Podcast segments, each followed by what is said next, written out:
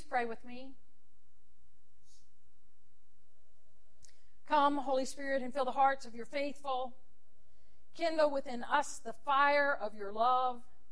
And may my words and our hearts together glorify you, O God, our rock and our Redeemer. Amen.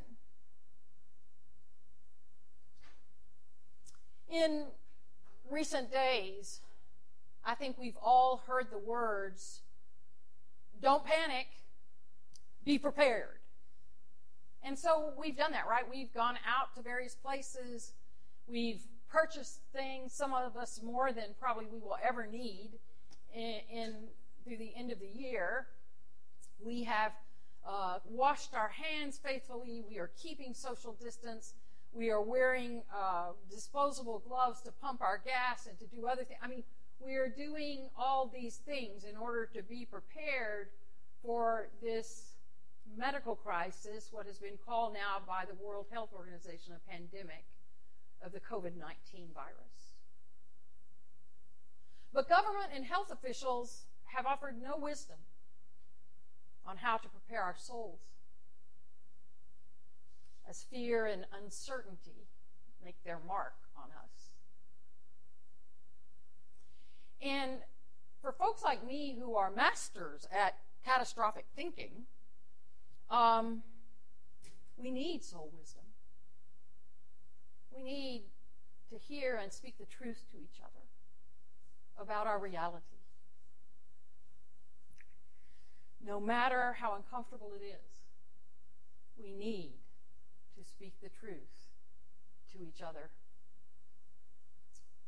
Just about three weeks ago, two and a half weeks now, we we met for an Ash Wednesday service. Uh, you may have met at another church. We met here with Greenland Hills United Methodist Church, and all of us made our way up to the altar and received the mark of ashes.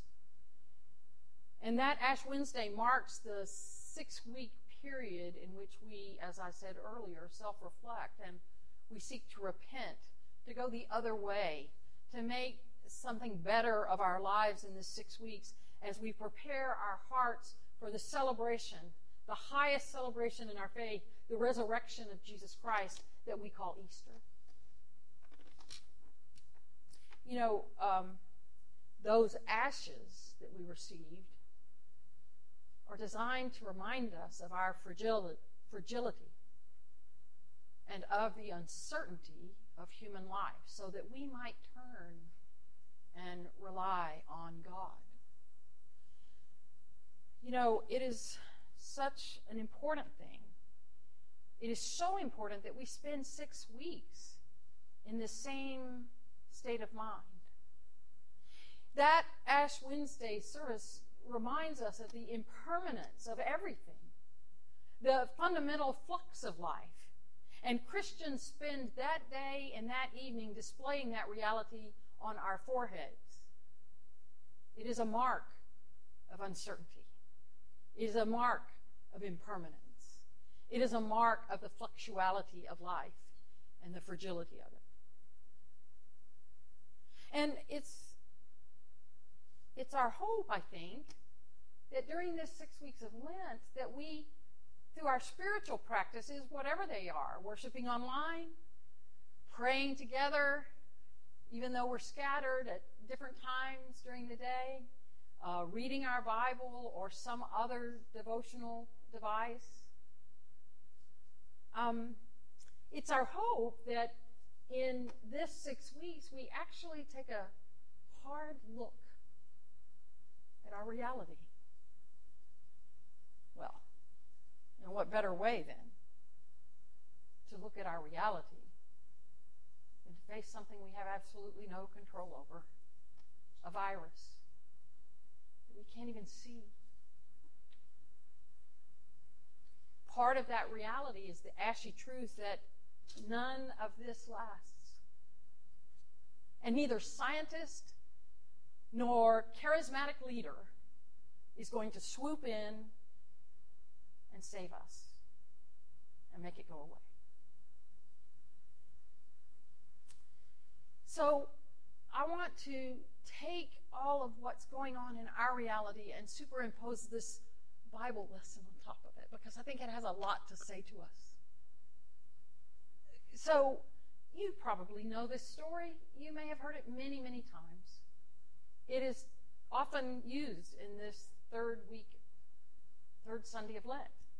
And I remind you that in Jesus' day, Samaritans were the descendants of generations of an intermarriage between Jews left behind after the Babylonian exile and Gentile descendants of the conquering Assyrians who settled in the, that region of Israel. So Samaritans and Jews shared a common heritage.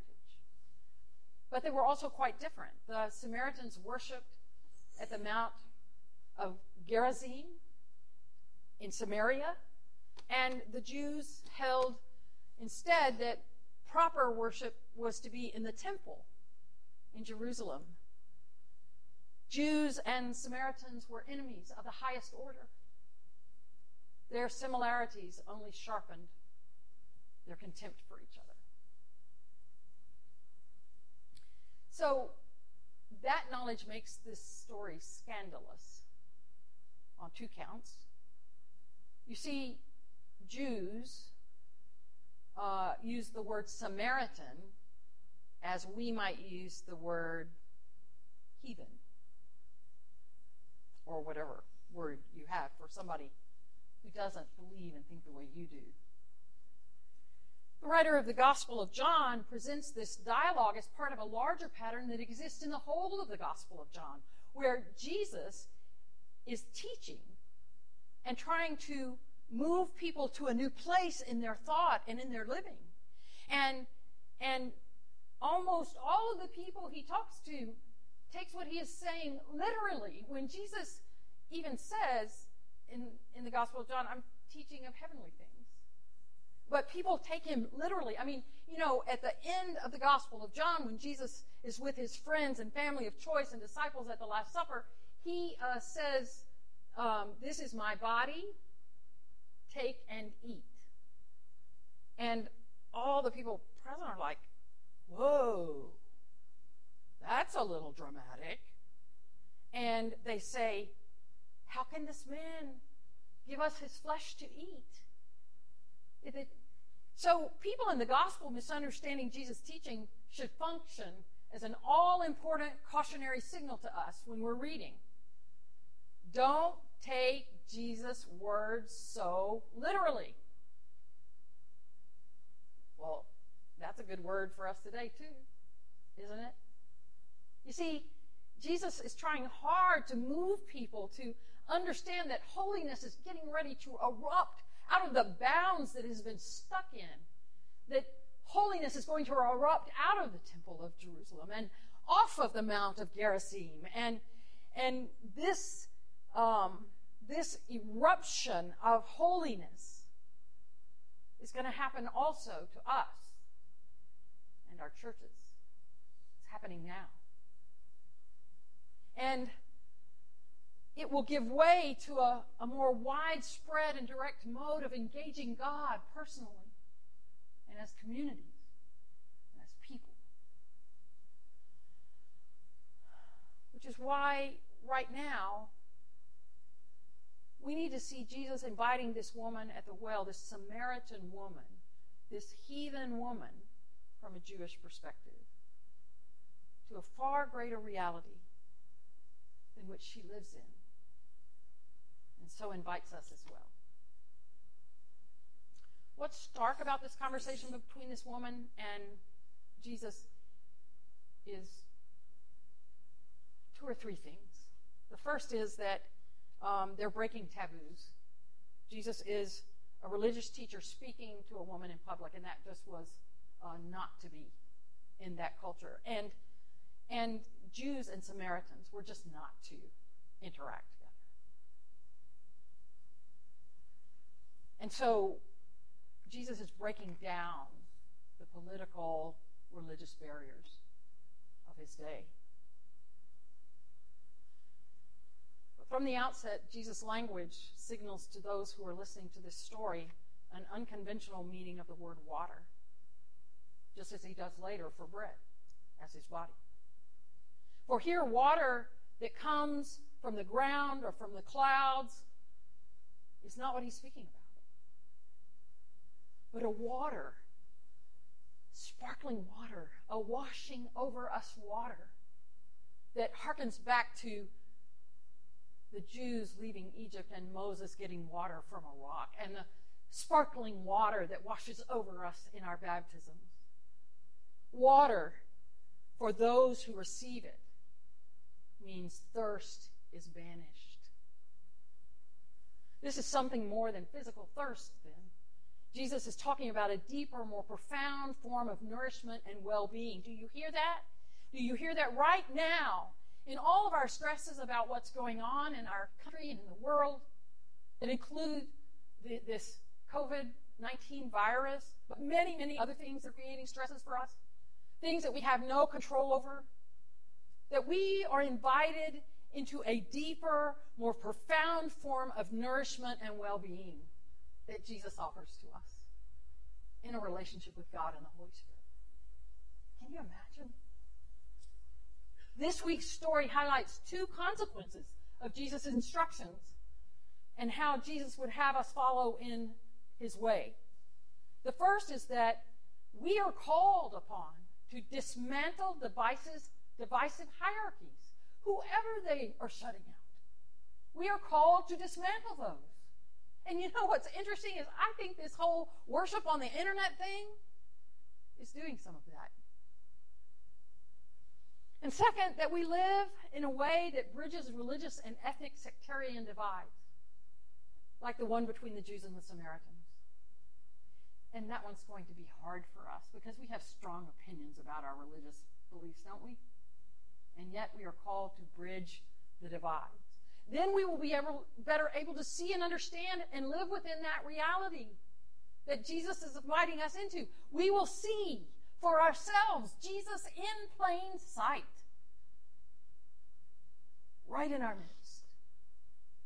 It's worth remembering that the Gospel of John was written after the Roman armies had destroyed Jerusalem and Jerusalem's temple, which is a period both Jews and Christians alike were in great distress over the, the centerpiece of their culture and their worship had been completely destroyed.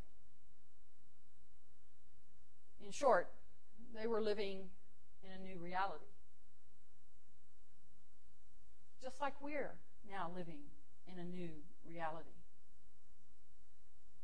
And I remind you that our new reality now is not something new because after World War II and Pearl Harbor, we lived in a new reality.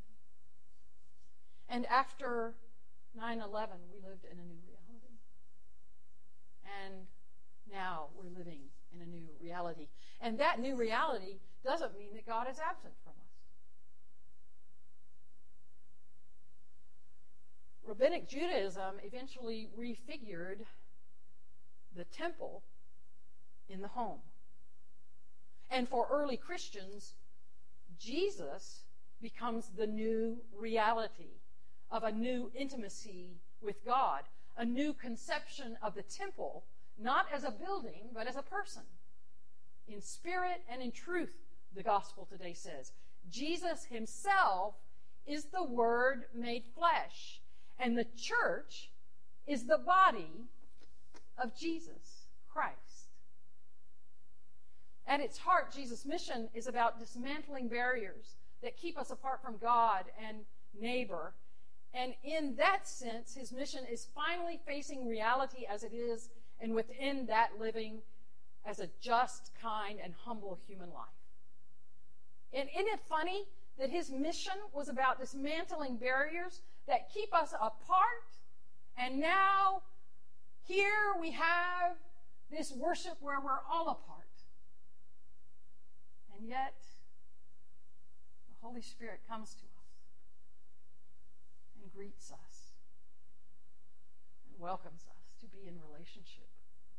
And because of the time in which we are living, we have the capacity to be in relationship, to see each other even though we are apart, to be with each other even though we are apart. Roger L. Owen, professor of Christian spirituality and ministry at Pittsburgh Theological Seminary, wrote a whole article on how Lent can help prepare us for a pandemic. And, and I read that article, and it was so moving to me because it spoke exactly to what I think this scripture today and what we are experiencing. In it, uh, he quotes uh, Thomas Merton, the great Catholic theologian and spiritualist, as saying, I wonder if there are 20 people alive in the world now who see things as they really are.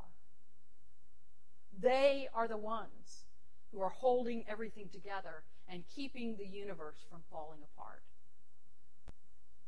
See how powerful that idea of seeing things as they really are is? I have quoted a similar quote like that from another source, but Merton says it very clearly to see things as they really are.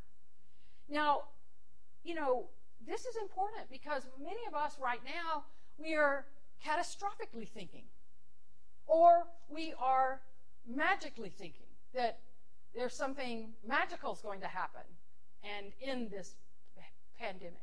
Or we're catastrophically thinking and thinking of, oh, what if this happens and what if this happens? The what if syndrome. But look, if we look at reality, two things happen. First, if we look at reality, we understand that things are only as bad as they are, not as we imagine them to be. The universe isn't falling apart, but often the universes we've created fall apart. They have before, they will again. But things are only as bad as they are, not as we imagine them to be. And secondly, things are also no better than they are, as our daydreaming and our miracle cure or the uninformed reassurances of some political leaders would have us believe. Things are also not better than they are. They are what they are. And there's nobody going to swoop in and save us from the universal conditions of fragility and vulnerability and uncertainty, or from the particular ways those conditions manifest themselves the disruption of our routines, the economic uncertainty, the serious illness, or even death. So, I guess we would just hope then that our Lenten spiritual practices would relieve us of these ways of thinking catastrophically and magically. If that happens, then we're actually freed to embrace what spiritual wisdom people and saints have taught us. It is called the duty of the present moment. You don't have to believe that present circumstances are willed by God in order to believe that the present reality of uncertainty, which is fragility and the decline and decline is actually a vehicle for God's love and grace. Did you hear that? God has ways. God didn't will this, I don't believe. God didn't make this happen. But God will work within this to offer love and grace. I mean, think about it. Think about it right now. People on Facebook are posting that they will help somebody who can't get out to get groceries, to run errands, that can't be, that are, are truly isolated. Or on next door. You know, a neighbor of mine posted on next door yesterday. I'm able to go out and I am ready to help anybody in your neighborhood who needs help.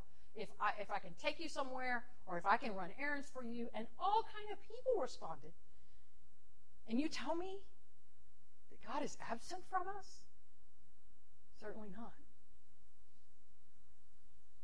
So it is that as we address the reality of our lives, God's grace frees us to ask, what does this moment, what does this reality require of me? For some of us, it will be to do our best to graciously and with patience quarantine ourselves. Others of us, like my neighbor, will reach out and say, I'm, I'm okay. I'm healthy. I'm going to set aside my fears and my penchant towards self preservation, and I'm going to help people who need it. Most of us will, most of us will uh, be in the present moment that calls us to listen to experts and prepare thoughtfully as we endure our self self imposed staycations. But in the midst of that work, the duty of the moment calls for something else as well, and that is calls for looking and loving in realistic ways, even in all our vulnerability, and to lean into our Lenten practices of knowing the reality of God, who is named Emmanuel, who is God with us, who is Emmanuel, Spirit and God with us, to see Jesus in plain sight in the lives and in the eyes and in the souls of others. And, and, a, and the Spirit of God to see it, Jesus in plain sight within us and between us and beyond us and among us. And, and then maybe, in knowing that reality and that truth, then perhaps we can practice the words of the great mystic Julian of Norwich. She had a vision of the presence of God never leaving her, and in that vision heard a voice say to her, All shall be well, and all shall be well. Every manner of thing shall be well. Come, friends, come drink the living water of wholeness and well being. The living water. Come and drink the living water and thirst no more. May that reality be so for all of us. Amen.